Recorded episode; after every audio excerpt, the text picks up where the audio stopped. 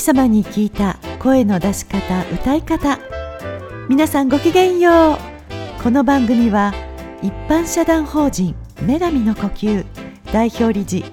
声楽家でヒーラーの青木マリアがお届けいたします。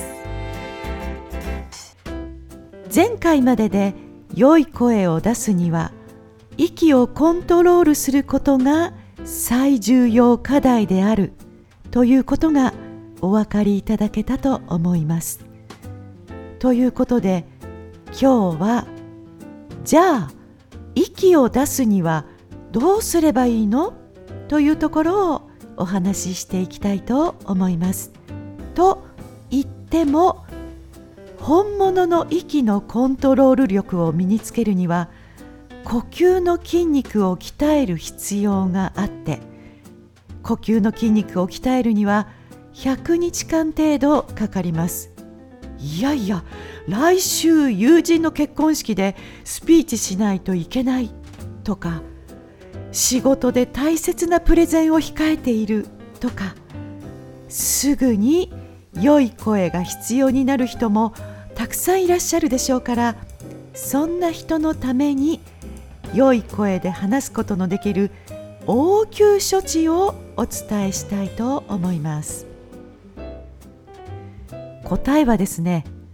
ものすごく簡単です。肋骨に力を入れながら話すです。もう一度言いますがただしこの方法はあくまでも応急処置です。ですので上等手段にはしないようにしてください。なぜかというと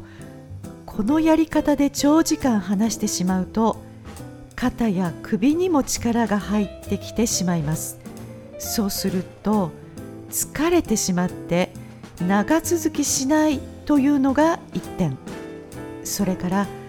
喉にもいつも以上に力が入りやすくなるので喉を痛めてしまうリスクがあるんです。ですのであくまでも応急処置です。息をコントロールするということはしっかりと息を出し続けていくという意味です。そしてその際には息の量を一定に保つということが必要になってきます。大切なところなのでもう一度言いますね。良い声で話すときに必要なことは一つは息を出し続けていくこと。もう一つは息の量を一定に保ち続けることです。大抵の場合は息の量が少なすぎるために届きにくい声になっています。とにかく息を出したいわけです。でそれなりに息を出して話すことが可能になるのが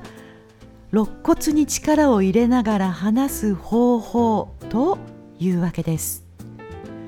どうして肋骨に力を入れると息が出てかつ一定に保つことができるのかというと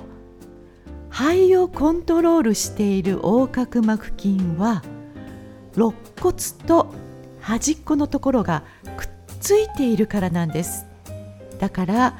どちらかが動けばもう一方も連動して動くようになっているということなんですね。本来ならば横隔膜筋という筋肉を鍛えてコントロールするのが理にかなった方法であるわけですがそれがかなわない時は肋骨を固めることで横隔膜筋も固まりやすくなって結果的に肺が安定するために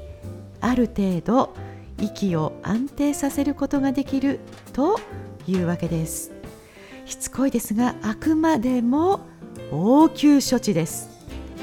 良い声が欲しい方は呼吸の筋肉を鍛えれば一生使える宝になりますからたった100日ですのでねぜひ呼吸の筋肉を一緒に鍛えましょう。ということで最後までご視聴いただきましてどうもありがとうございます。それでは今日はこの辺でごきげんよう。